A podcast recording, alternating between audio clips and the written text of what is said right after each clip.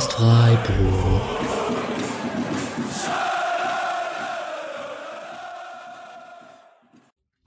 Wunder.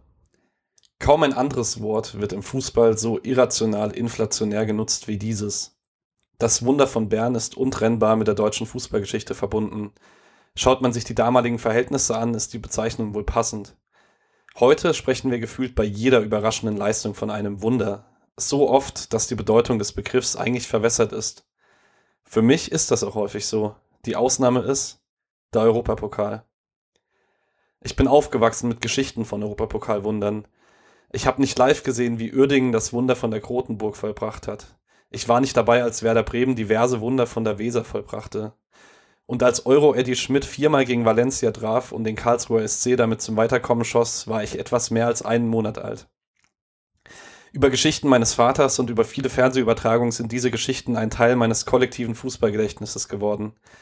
Und als ich älter wurde, sammelte ich meine eigenen Erfahrungen mit dem internationalen Fußball weil die Geschichten, die hier geschrieben wurden, gefühlt immer etwas größer, etwas besonderer waren als die, die im Alltag in Deutschland geschrieben wurden. Vielleicht auch, weil es etwas Besonderes war, dass Fußball abends unter der Woche war und ich, als ich jünger war, mal für eine Halbzeit, später natürlich auch für ein ganzes Spiel länger wach bleiben durfte. Da war alles aus dem Schultag aus. Da war Fußball. Da gewinnt der FC Liverpool ein Champions League Finale, obwohl er zur Halbzeit 0 zu 3 hinten liegt. Da trifft Roy Mackay nach 10 Sekunden gegen Real Madrid. Da scheidet der Hamburger SV wegen einer Papierkugel im Halbfinale gegen Werder Bremen aus. Und bis heute eines der Highlightspiele meines Fußballgedächtnisses. Da gewinnt der FC Schalke 04 mit Senora Uhl mit 5 zu 2 beim amtierenden Champions League-Sieger Inter Mailand.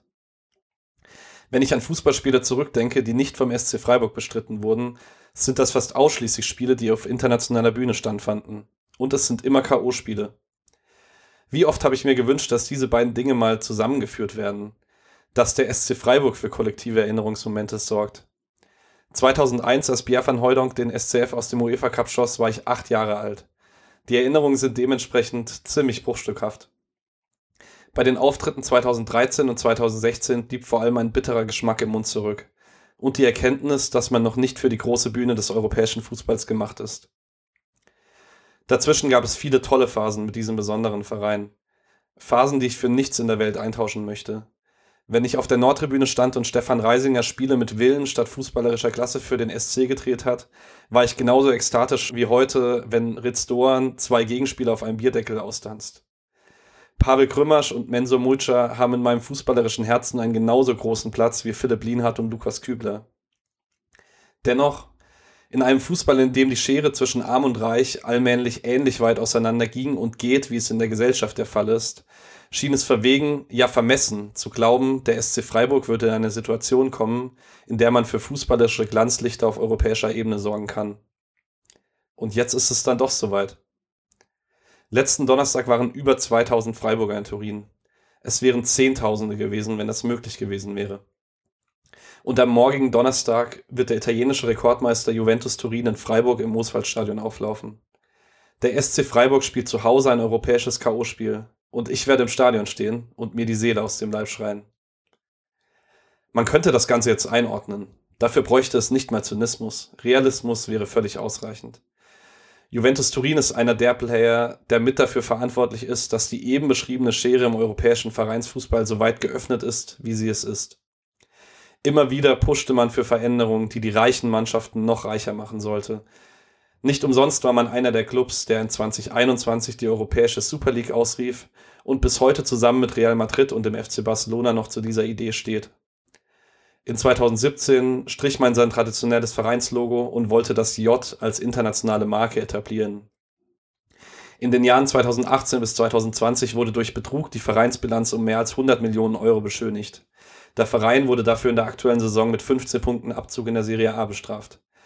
Seit vielen Jahren versucht der Verein Hand in Hand mit den lokalen Ordnungskräften der aktiven, kritischen Fanszene das Stadionerlebnis so schlecht wie möglich zu machen. Kurz gesagt, Juventus Turin steht leider für vieles, das ich am modernen Fußball verabscheue. Und dennoch, die rationale Betrachtung kann sich bei mir in Bezug auf den morgigen Tag nicht durchsetzen. Denn von Juventus Turin, mit dem ich aufgewachsen bin, erinnere ich mich an Ballkünstler wie Pavel Nedved, Andrea Pirlo, Edgar Davids oder Alessandro Del Piero. Oder an defensive Halbgötter wie Giorgio Chiellini, Lilian Thuram oder Leonardo Bonucci. Und natürlich den manchmal unüberwindbaren Gianluigi Buffon im Tor. Zumindest das ist geblieben. Auch morgen werden großartige Fußballer wie Angel Di Maria, Federico Chiesa oder Philipp Kostic für Juventus auflaufen. Dass das passiert und der SC dennoch eine realistische Chance auf den Einzug ins Europa League Viertelfinale hat, ist für mich nach wie vor surreal. Ich bin noch unsicher, ob die Realisierung einsetzen wird, sobald ich im Stadion stehe. Als wollte der Verein ein Zeichen setzen, wem das alles zu verdanken ist, legte man in den letzten beiden Wochen den Grundstein dafür, dass das morgen vielleicht kein einmaliges Erlebnis bleibt. SC-typisch geräuschlos verlängerte man die Verträge mit Jochen Seyer, Oliver Lecky, Clemens Hartenbach und dem gesamten Trainerteam rund um Christian Streich.